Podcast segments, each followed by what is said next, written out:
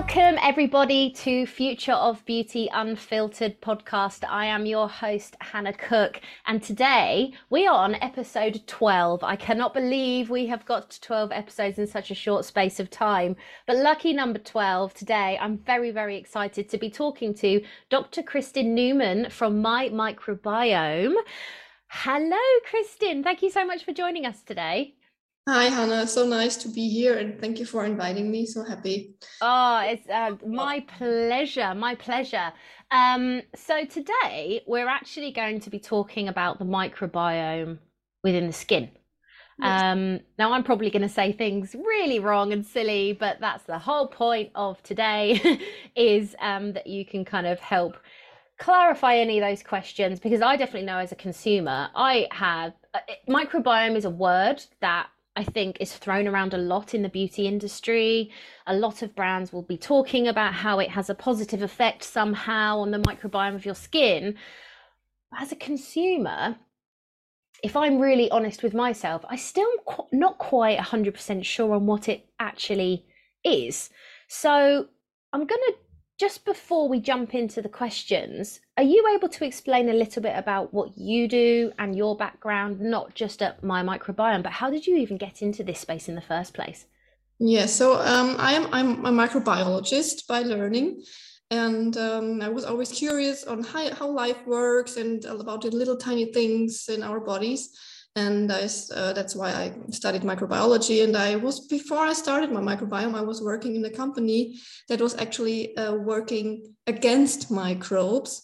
Uh, we were developing antimicrobial um, enzymes that would work selectively. And in this uh, work, I saw because we could selectively tackle the pathogenic microbes that and leave the rest alone, the microbiome. And we, we could see, for example, with wounds, how fast they were suddenly healing uh, and before they persisted for uh, months or even years and that was kind of the point where i decided okay we have to do something about the topic about the microbiome because um, earlier it, it, was 2017 there were so many people surrounding me even scientists that were not aware of the microbiome and mm. that didn't even know that there was a microbiome on the skin mm. so that was the starting point for my microbiome and for those unaware, like me, um, can you kind of explain what microbiome is and the role that it plays in a person's, not just a person's skin, but actually their overall health?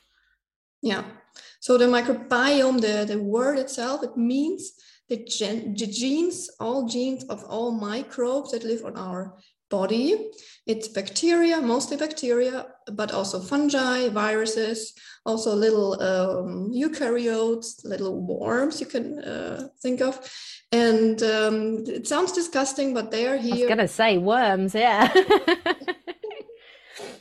um, and they're colonizing all our body and our body is like a planet. We have a lot of different ecosystems on our body. They are there are different temperatures phs sebum contents uh, humidities um, hair follicles and vaginations. Like the gut is completely different from our skin but even on the skin you can find different ecological niches dry sebaceous and uh, moist areas for in the underarm, for example, and they are all colonized differently with the microbiome or with the microbes, we say.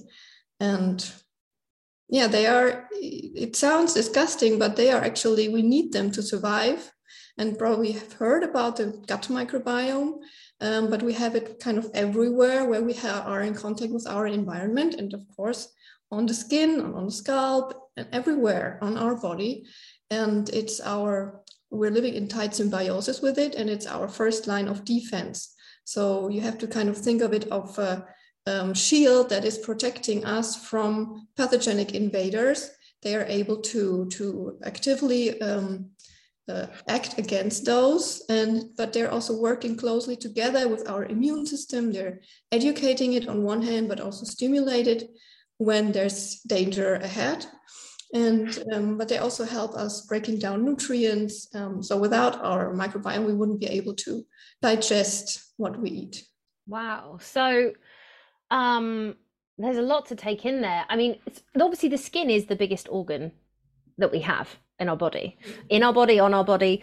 Um, and um, I think you just kind of look at it at face value as what it is. It's just, it's something that absorbs and that's it. But actually, like you've rightly said, there are so many pollutants within the environment, even down to kind of like sometimes the air fresheners in the house that we use or anything else, that um, if we didn't have this microbiome within our skin, we just absorb everything, um, good and bad, right?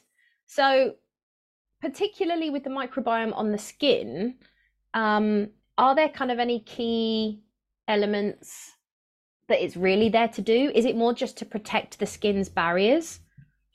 It's very it's clo- very closely working with the skin's barrier. So um, the skin barrier, if it, the skin barrier is intact, normally the microbiome is also intact, and vice versa. But if the skin barrier is impaired, we also see that the microbiome is out of whack, or the microbiome, if it's going to into dysbiosis because of what we do to it, it can also lead to a impaired skin barrier, and that is the problem we face mm. now. So, for example, the the bacteria and the microbiome they release acids, for example, so they make our uh, skin uh, pH uh, very acidic, and that's also important for the skin barrier. And if we use too much soap, for example, that's on one hand alkalic, but also um, killing of the microbes. And they are they have a they're releasing a lot of metabolites, but also work together with the immune system to they shape our body's physiology. Um, towards the way it needs to be so it in, in the way in a state into a stable state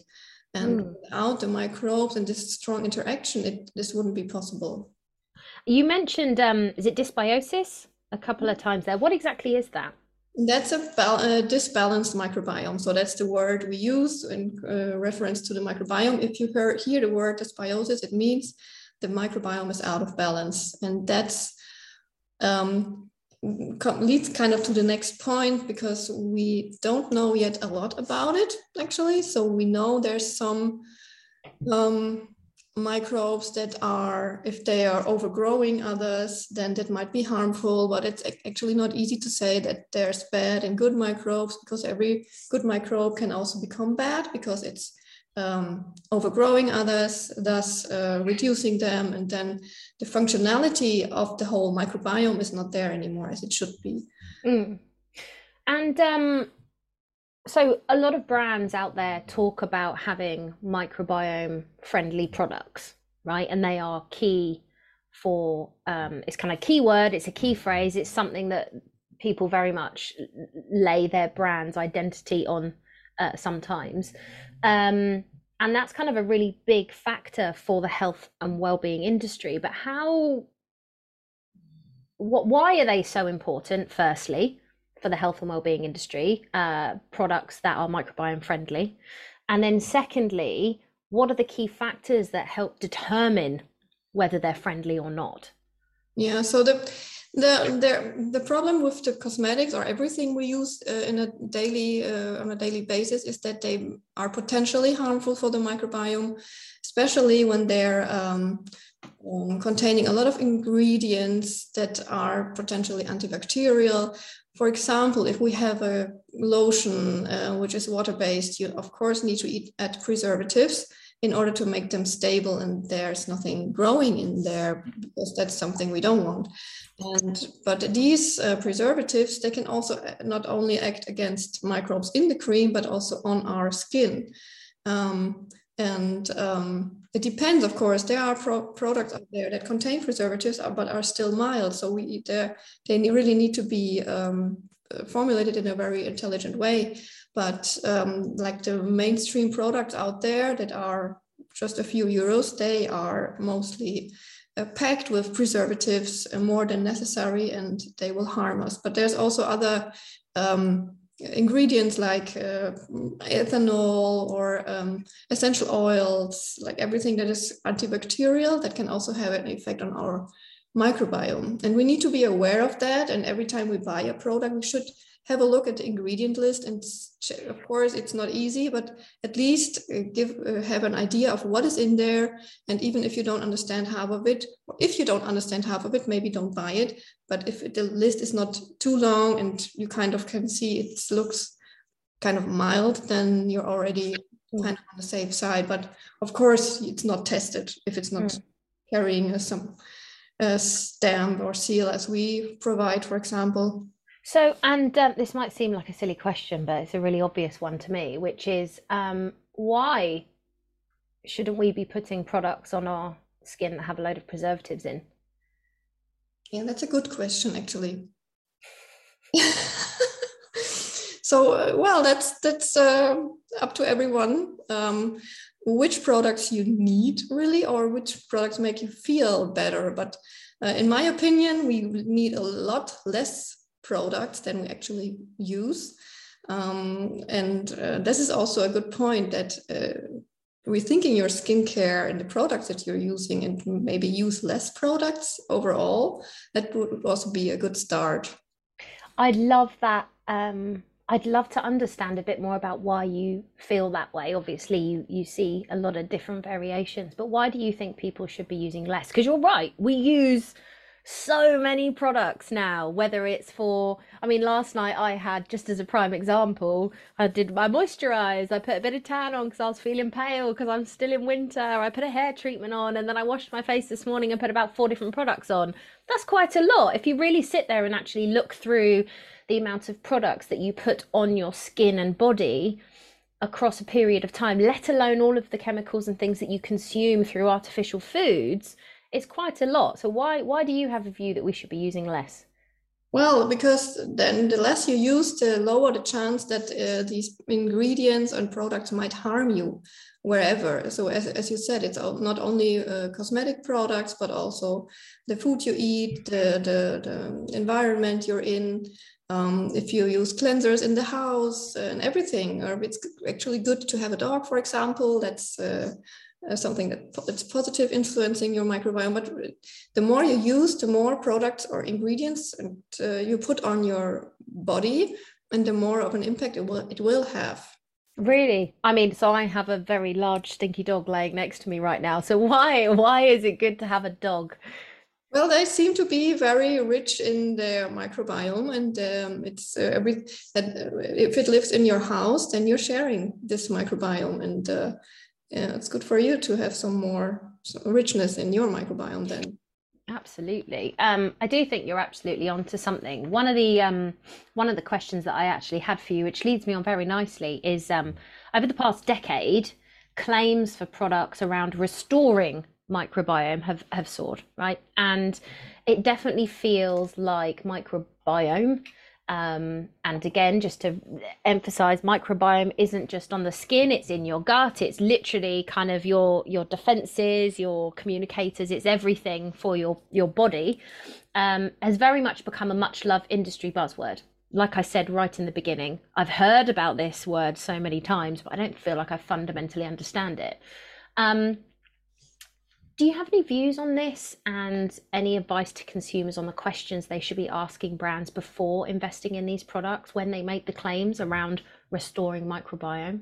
Yes, so that's really a, a good uh, question actually, because restoring or rebalancing or improving the microbiome is uh, very hard, if not even uh, impossible, to sustain because the microbiome topic is uh, so complex uh, we don't even know which is the perfectly healthy microbiome because everyone's microbiome di is different.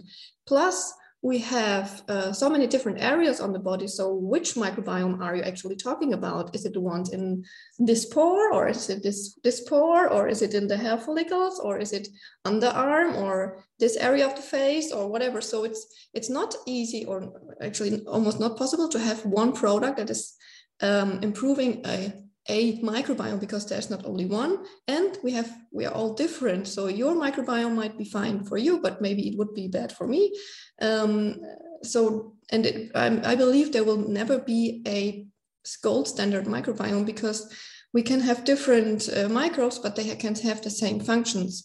Plus the research in the microbiome field is very superficial still we don't go much into depth so we don't actually know about every microbe on the skin and its uh, detailed function. So and even if a product tells that it is increasing Staphylococcus epidermidis, which is one that we know is very abundant on our skin, but if it's increasing, I don't know if it's good or not good because it's maybe too much then, and how much increasing is good. And that's one point. Unless you have a um, condition like acne or eczema, and you know, okay, you have to reduce Staphylococcus aureus, he's a bad guy, and we want to erase it. That's good, that's fine or Cutibacterium acnes, but here it's getting complicated again because there's so many words coming out. I'm like, wow.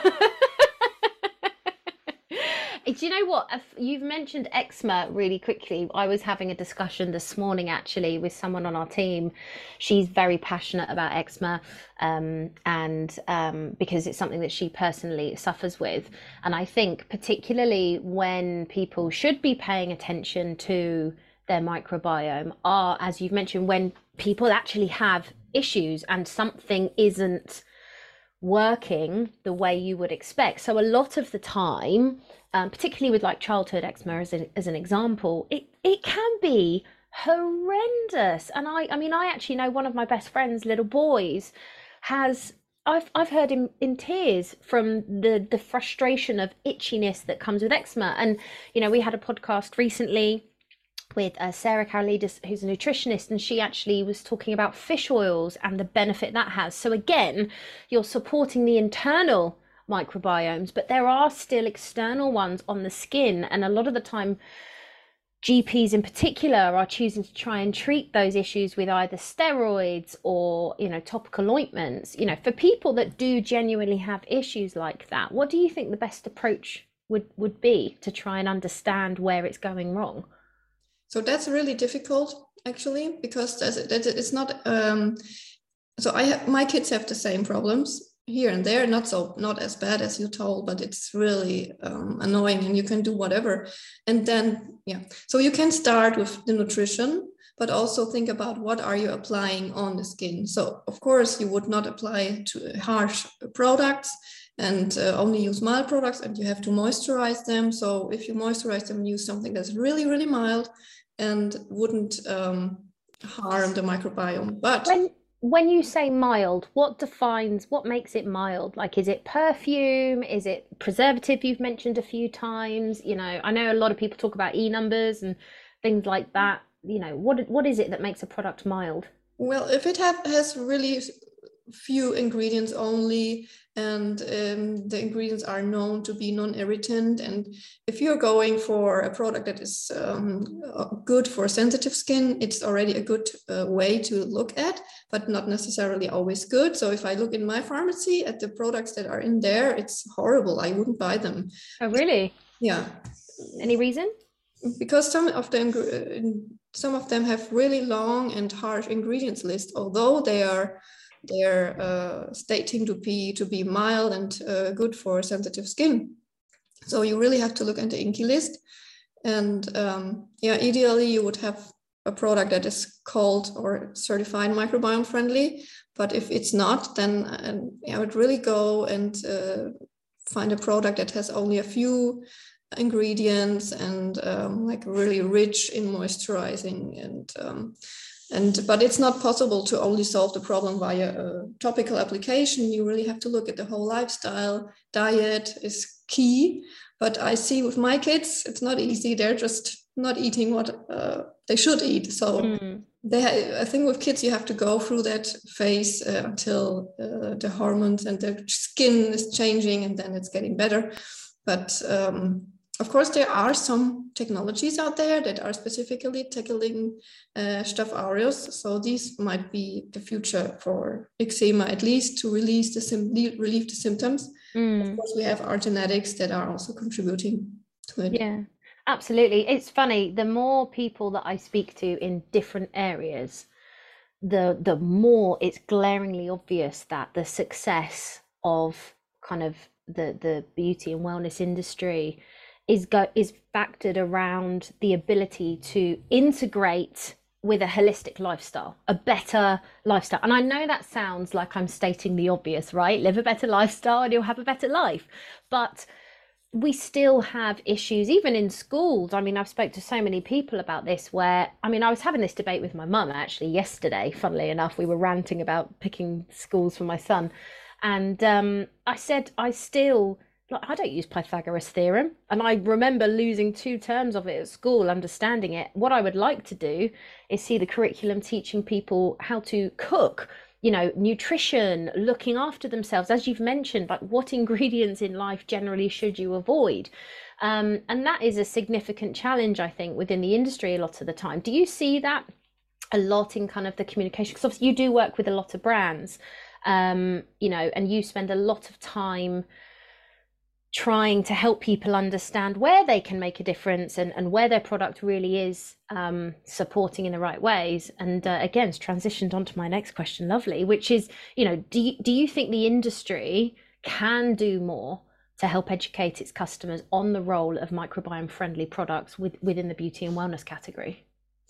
So I think, yeah, one big problem uh, we see with the brand and the industry is that there's a lot of irritation or confusion around the claim as around the word microbiome and then there's a lot of claiming and then there's certain ingredients they're using to to um, make the customer think it is something that's good for the microbiome. For example pro pre and postbiotics that are really um, products or ingredients that are uh, going through a hype currently probably so i think it's going uh, becoming less but still the, the customer sees there's a probiotic in this product and it's doing something good but there's no science behind those probiotics in most cases mm. um, and even the the, the, the, the definition of those words is not used in the right way so there's even so probiotics should be or are microbes that are alive. And there's maybe five brands out there in the world that really have live microbes in their products because it's really hard to, mm. to maintain them alive in a product, a cosmetic product. That's not the environment they're usually living in. Mm. And there are all other products on the market out there, they're just not probiotics, but it's the wrong word they're using. So that's one thing. And then, as we discussed already with the improvement, rebalancing, restoring the microbiome, and then in most cases, you don't see any data behind. So that is something I would give uh, to the customer. If you are interested in a microbiome product, whatever it does to the microbiome, look at the data. And if you find data, that's nice. Of course, you need to understand the data. And but in most cases, you don't find data behind the claims. And if you don't find any data, I wouldn't buy the product. Mm. Well, it's really interesting um, that you mentioned that because um, so a client um, of ours, we actually used to work with Symprove, which is obviously a gut-based probiotic, um, and I would say that microbiome and the phrase has now somehow through, I guess, time been more connected to gut. So it's kind of seen as an internal thing. But as you've mentioned, it's not just internal. Actually, there's billions and millions of, of elements all over our skin. Um, and different products and things that we use interact. One of the things I've always found really interesting, so I take Symprove, um, and actually it's got to be kept in the fridge. You know, it, it's got to be looked after in, in a certain way, consumed at a certain time. It's very prescriptive on when you should take it, how you should take it. Um, and when I follow it correctly, it works, right? But if I don't follow the rules, um, I definitely notice a difference. And one of the things I learned when I started kind of doing my own research into gut health um, is that a lot of these products, particularly in the supermarket, like the milks and things, you know, they're in there, but actually they can't make it through your body's digestion system and everything else. So as soon as it actually enters your body, majority of the bacteria and the microbiomes that are doing good, they don't make it through to the end. I think that's half the problem, isn't it? Is these kind of it's it's not closely regulated at the end result stage. Yes, it is in there at the, at the point of purchase, but actually, is it doing the thing you need it to? Um, with I just had a thought while you were talking actually, which was around the topical side. So we talk about microbiome friendly products. I think gut health is products, you know, like um, oh gosh, I can't pick any of them that you can think of. Activia, like all these yogurts and things like that. Um, everyone's talking about it from that point of view, from consumption. But what about topically? Are there any kind of key products that you should be thinking about? Why would you be why should you be thinking about your microbiome from a topical point of view on your skin? So from my point of view, actually, I wouldn't take like think about probiotics when uh, thinking about the microbiome, also for the gut, because as you said, for there's just a really small amount of products out there on the market with real good data and clinical studies that prove to be um, working for a specific condition. And the same goes for the skin, or even more. Like we have even less data for the skin on this. So when thinking about the microbiome, I would also always go when looking at the skin for a product. If I if I use a product at all, so first of all, think about if you need a product, and if you need one, then it should be mild to the microbiome and not harm it. So it should be microbiome friendly if you go for the gut, it should be the food you eat and the, the, the, richer and diverse, more diverse and, and fresher and less processed it is, the better. So that's how I would think about the microbiome to not, uh, to either nourish it via the gut, because we also have a gut skin axis. And of course, our gut health is reflecting on our skin. And we know that when eating too much crab, our, our skin also looks bad. So, so, so this is also when you think about your skin microbiome, you should think about what you're eating. Are you drinking enough water? Things like that. The holistic view. Mm, absolutely, absolutely. Um, one thing that I love about my microbiome um, is that it actually aims to challenge the current industry standards when it comes to the products that are available. Um, we obviously spoke about where this all kind of originally came from, right? Even the scientists and people that you were working with, it didn't really connect. Can you talk us through how micro my microbiome? Sorry, we're talking about microbiome so much now. How my microbiome is actually bringing clarity to um, a quite confused and unregulated market. So, what are you guys doing that's making the difference? Yeah, so first of all, that's how we started. We create uh, or we give education to the customers with our website. Um, we that is still our. Uh, it's very important to us to have education, so the customer is aware of that there is a microbiome, plus that their products in their in their daily life that they're using and their lifestyle is influencing it. So that's the first thing and this is i think something that we do quite long already and also our clients um, are doing a great job actually.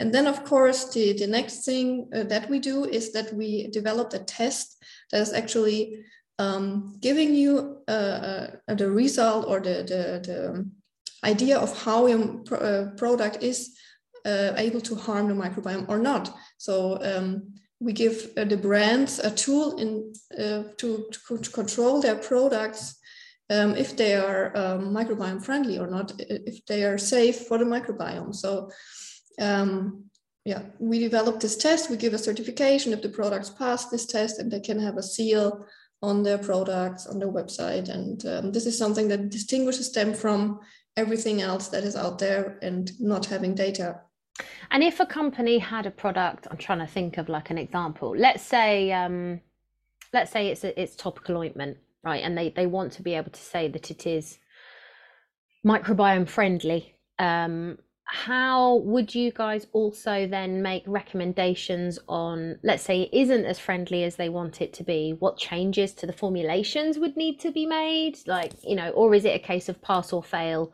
and go through that process because obviously as you said everyone's different. Everyone has so you've kind of it, you've you can't you've got to be as blanket as possible um, with the most common microbiomes. Yeah. So we we do give them advice because we have tested over 400 products so far and we have some experience now and we can tell them okay this ingredient uh, might cause problems and maybe you reduce the concentration here a little bit or uh, completely um, kick out this ingredient um, so we do that, and this is uh, very often also uh, asked by our clients before they even start the testing.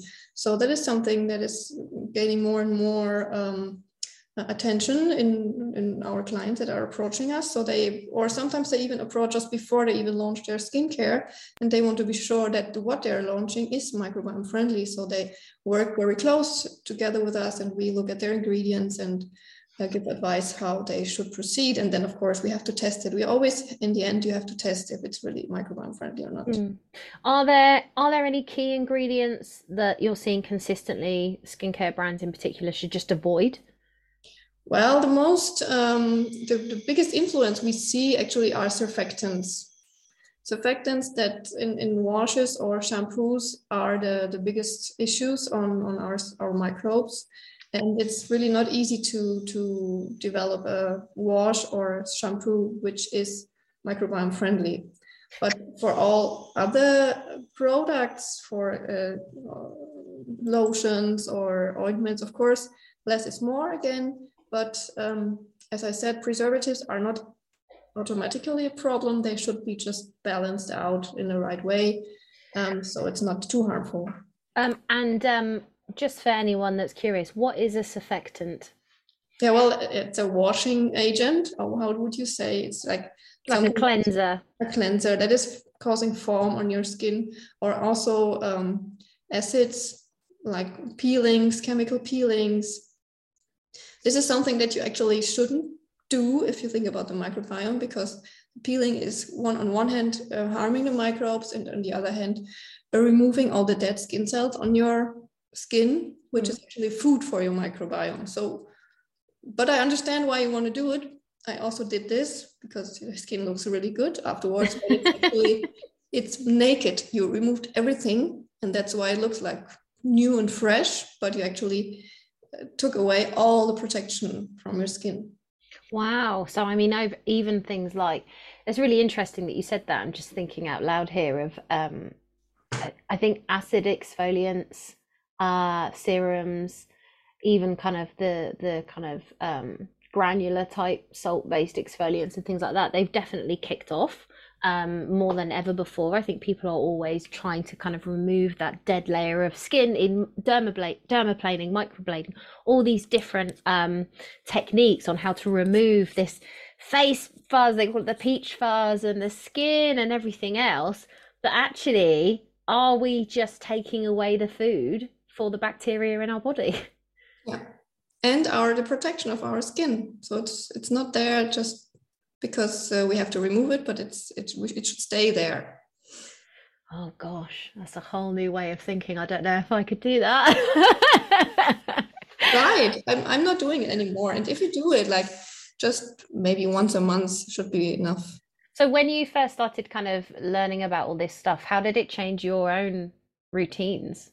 Well, actually, I have to admit, I didn't have any routines ever in my life because I was always very skeptical about the cosmetics industry and about really? products. I never believed just by inner feeling that these products would ever do something to my skin, uh, unless, of course, I use makeup or something that's uh, changing appearance. But mm. Um, in contrast to my mother, she used a lot of, very, very expensive creams from very, you know, uh, high class uh, brands. And I was, I was like, no, they're not. What, what should they do? And I was always thinking, of course, it makes more sense to live healthy, to eat healthy, and more of these things than having. But also, of course, I had a moisturizer. I changed my moisturizer actually. Did you?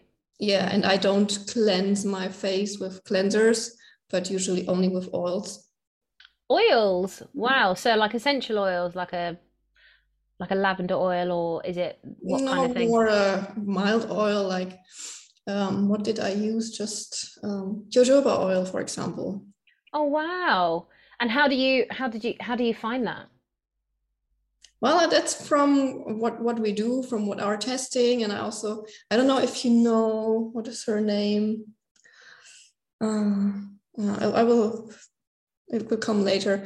Some um, beauty blogger, she's kind of also attacking the beauty industry that actually we don't need all this stuff.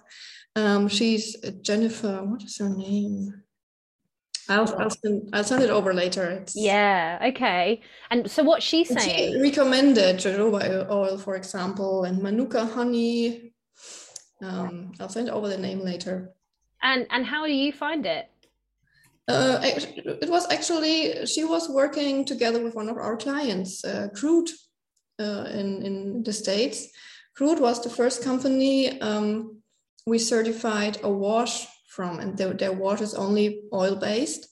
and um, it's uh, it's cleansing via like a oily appearance, oily milky kind of. Mm-hmm. And it's, it's completely microbiome friendly, um, also on baby skin uh, or baby microbes. And um, they were working with her, Jennifer. Is it Jennifer Raincloud? No, no, no. She's from the US as well. Oh, see, we got loads of people we're chatting about now. to be fair, I have to say there are a lot of celebrities speaking out at the moment about being very anti-cleanser. Um, I know people like, um, or who are typically always well known for the kind of that youthful skin, like Jennifer. Jessica DeFino. what was it? Sorry. Jessica Jessica DeFino. Jessica DeFino. Okay, and what's she? Bit so she's basically really anti. Um... She's very um, on skin health and um, kind of um, challenging the beauty industry. She's a, a, a journalist and uh, writes blogs about um, yeah what what we actually do to our bodies with um, wow. the and procedures. Amazing. Well, there we go. We've got to try some new oils now as cleansers instead. I know macadamia oil is something that get used is used quite a lot um, in a lot of products, so that's uh, that's a really interesting one. Um, Okay, a little bit of a, a technical question now. I'm hoping I'm going to say this right. Is it vitro? In vitro, yeah. Yeah. Can you explain the role of in vitro in your testing process and obviously maybe start with what it actually is. So in there's um, usually one is talking about in vitro in vivo and ex vivo. So in vitro means that uh, everything uh, that is tested depend no matter what is in the laboratory and uh, and it um, is for with us the bacteria we're working with are cultivated in the lab. We're not uh, they were once uh, isolated from somewhere or someone, and then they were uh, stored in a, in a data, no, in a, in a, in a, in a strain bank, and then you can always take the same strain and work with it. Uh, or for cell lines, the same. If you go in vivo, you do everything on either either humans or animals. That is in uh, in real life, kind of. And ex vivo is that you take a sample from a live either animal or human, and then test something in the lab. And so we do in vitro because we, as a certification, we need to do everything in a standardized way. So we always have to test with the same strains, with the same bacteria and fungi. And if we would do this in vivo, we could not be able to, to standardize it because um, everyone we would test on would be different. Every for every test we make we cannot compare product to product. And um, as i said the microbiome is very complex. Even if i see something that is developing or changing in the microbiome i wouldn't know if it's a good thing or not or it's, mm. it's microbiome friendly or not microbiome friendly like this. And if you want to really have like good uh, a good database and really meaningful outcomes you would have to test a lot of participants and over a long time to really give, give an idea, get an idea. And that's why everything we do is in vitro. Um, it's a standardized way. And that's actually the area that I'm coming from because we tested antibacterials also in that way. And that's how you look at um, substances, if they have an effect on certain microbes or not. And that's the, the most direct way how to see if the microbes on your skin are being harmed by the products that we test. I guess as well, it actually allows for that kind of stamp of yes everything is is as friendly as it can be because you it's the closest you're going to get to that apples for apples comparison when you're looking at ingredients rather than outcomes um, I guess because that's a lot of it, isn't it? It's your because everyone's microbiomes are so different and, and like your fingerprints, very much custom to you you can only base it on the ingredients that are being used um, and the impact it will have on the microbiomes when it's all kind of together like a cocktail, right? Yeah, yeah, right. Yeah. Um, so obviously, you know, we understand that the core focus for MyMicrobiome has predominantly been within the cosmetics industry. Um, but it actually has long-term aspirations to test and certify products across a range of categories, right? Because as we've spoke about today, microbiome isn't just skin, it's also it's inside it's outside so you know supplements foods for gut claims and also textiles. So again eczema is a prime example triggered quite often by the clothes that you're wearing. Yeah. um tell me a bit more about this because I, I love this i want to hear more. Yeah so we just recently launched our textiles certification because as you said um, and uh, one of the, the, our co-founder tanya uh, she has very sensitive skin and she has some uh, clothes that she cannot wear because she's getting uh, breakouts from that. So it's really um, also textiles. We're wearing it the whole day and especially uh, underwear or baby clothes but also um, bed linen uh, will have an effect on our skin's microbiome so we're testing this now as well um, we see that uh, actually almost every textile has some influence on the microbes in this or that direction. And but we also text, test uh, female or not female, but hygiene products. But uh, we are now working with a company that is a pioneer with tampons. They made it completely from algae, and they wanted to make, be microbiome friendly. They're also from wow. Germany. Yeah, so that's a nice area. Like the female health is also something that is very interesting currently. It's interesting as well. I think when you reference specifically female health, we talk about this a lot on the podcast. And it's not that we don't care about you guys, men. We love men's health, but I think women's health in particular, there are so many stages. You know, our hormones change a lot more throughout our, throughout a month. Not forget forget a lifetime. Throughout a month, our hormones change massively. And obviously, that is impacted by everything else within our body the sensitivities in our skin, inside and outside, our hair, our nails, everything. Um, so I think intimate health, oh, algae and tampons. I don't know how I feel about that. It sounds very strange. How where do you know where that kind of concept has come from? Uh, I think it's also from kind of the waste aspect and being uh, ocean friendly, mm. but also having like algae has uh, is also gaining momentum in the cosmetics industry. There's a lot of algae ingredients uh, for cosmetics as well. So, and it's a source that is easily um, growable in the in the like uh, big containers in fermenters.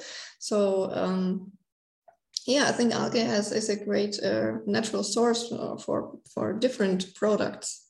Are there any other key ingredients that kind of spring to mind when you're thinking about what's up and coming in the industry? I know, I mean, I saw something on mushrooms the other day. yeah, yeah, yeah. we actually work with one company that is uh, creating leather from mushrooms, Bolt Threads.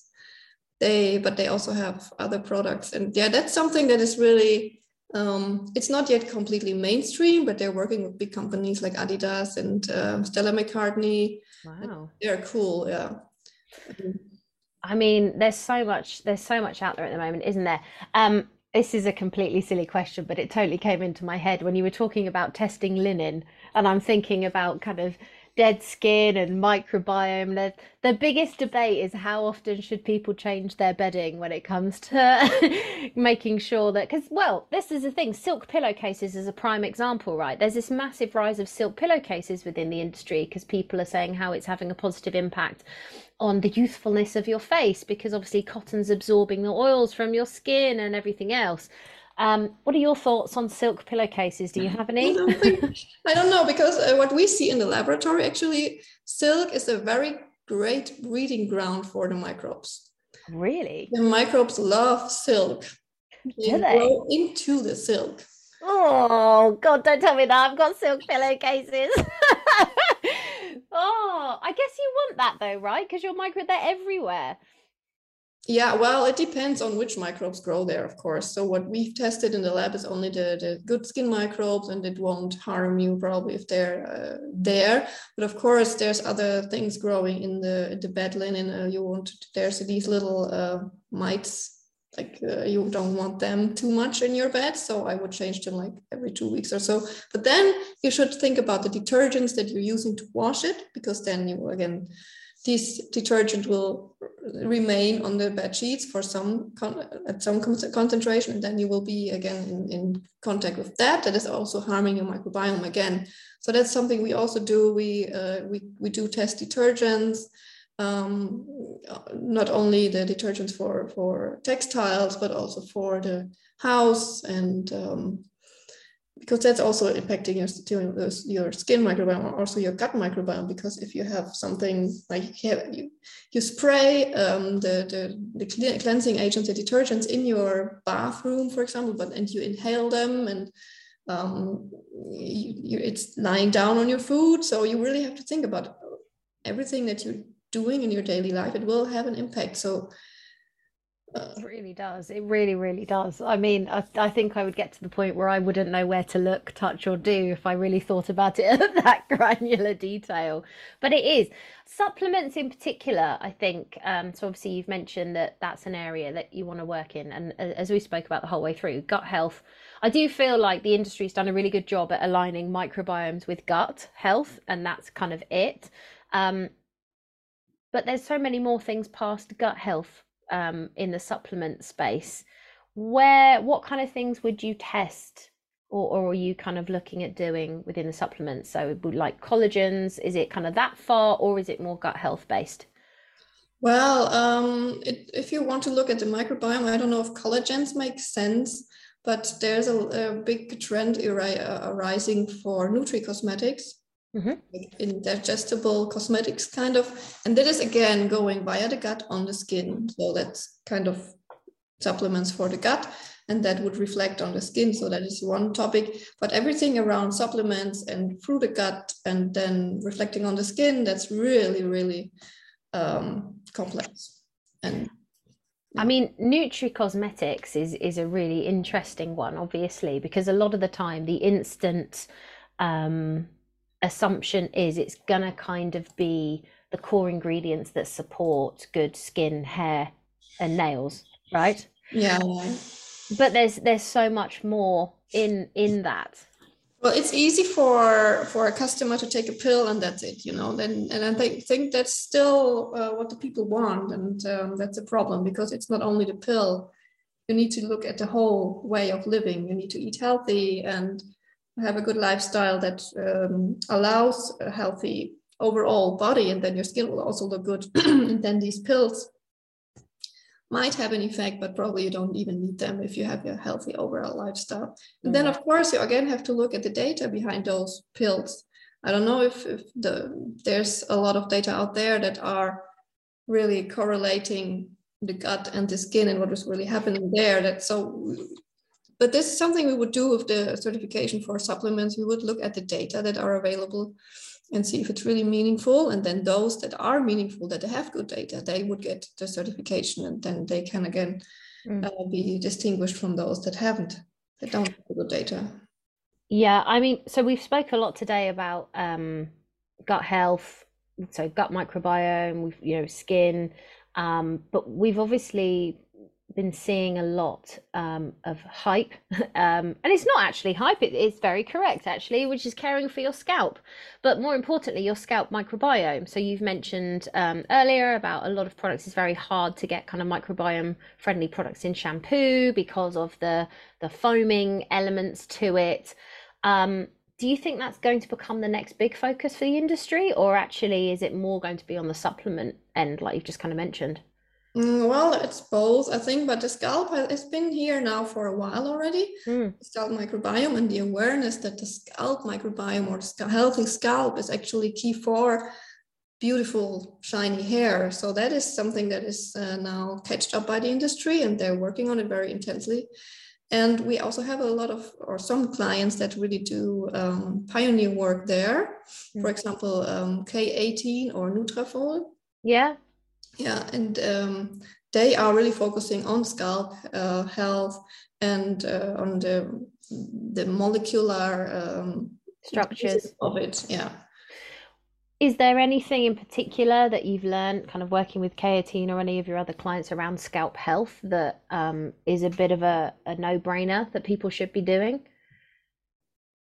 Oh, well, um, yeah, I think a no-brainer. I, I wouldn't say a no-brainer because uh, that's everyone's personal decision, but uh, dyeing the hair, for example, probably does a lot of damage to the scalp uh, health. Mm. And this is something I would try to avoid if possible, but I understand completely if someone wants to dye the hair mm. or um, but of course, um, yeah, it's something that uh, is recommendable, and I think everyone could do it. So to ju- just wash less, to not wash the hair every day, and try to like extend the periods between washing. And it's some kind of hard work because you have to go through a period of oily hair, but then it's getting better. So this is something I would recommend for a healthy scalp to use less products. And um, yeah, and I, I learned something uh, from with Nutrafol because they have a lot of science for alopecia, mm. and they have ingestibles, but also now shampoos and serums and so on. And um, also alopecia is very um, related to the microbiome. And uh, you could alopecia. Alopecia is a really interesting one actually when it comes to hair loss because it's, it's not just on your scalp, is it? It's your entire body. So that really does that that really is challenging with with when the microbiome's out to kind of out of kilter, so to speak, isn't it? Um, what this is a really hard one, but it's quite broad. What's been the biggest misconception that you've kind of heard or, or come heard about the role of microbiome within the beauty and health category? Mm, well, yeah, that's actually a tricky question. So I think that we already discussed this is that that the overclaiming is the biggest misconception in my eyes that um, uh, claims are out there based on either some specific ingredients they because they seem to do something on the microbiome or to to adjust only the pH or just uh, use less of ingredients and then claim to do something without having real data behind it. And then, of course, the other, the biggest misconception is uh, to improve the microbiome with products. So that would, from my point of view, would be the biggest concern. Yeah, I definitely think as well. After talking to you today, it's it's even more apparent that topically there isn't like a, a single answer for incru- improving that microbiome it's a colony right there are so many different elements and therefore it has to be that holistic yeah. holistic process um how do you how do you see the industry standards for kind of the category that, that you work in changing over the next five years well, for the beauty industry, but also for our other industries, uh, something I expect and I already see kind of happening is that it will turn uh, 180 degrees towards becoming microbiome friendly. And something that we also see is that, um, yeah, we work with more and more really big companies that are uh, becoming aware of this topic and they know they need to kind of change their portfolio.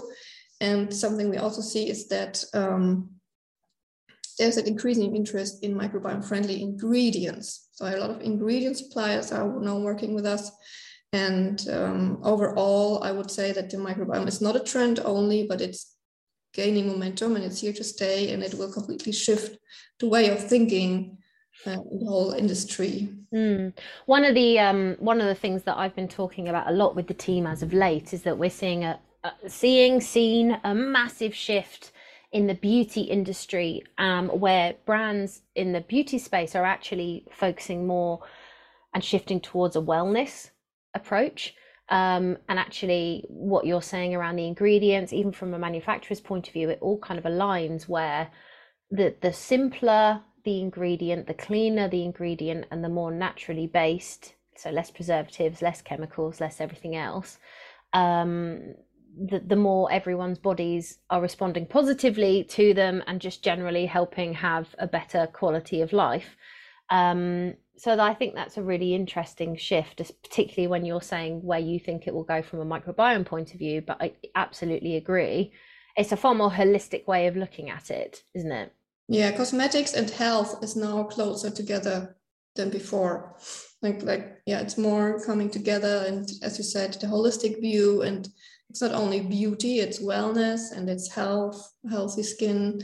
And um, as you said also that is something that i learned that ingredient is not ingredient. Even if it has the same name it can be very different. It might be very pure very clean as you said or there's a lot of other contaminants in it that we don't see as a customer. And that might be sometimes differentiates a very cheap product from a more uh, uh, yeah a more expensive product not always so but this is one reason why products are sometimes more expensive because the ingredients are formulations. Mm, absolutely. Um, so there's one last question that we always tend to ask, um, which is if you could give one piece of advice to the people listening today, based on what we've spoke ar- around, which is obviously predominantly the microbiome within your body, what would it be?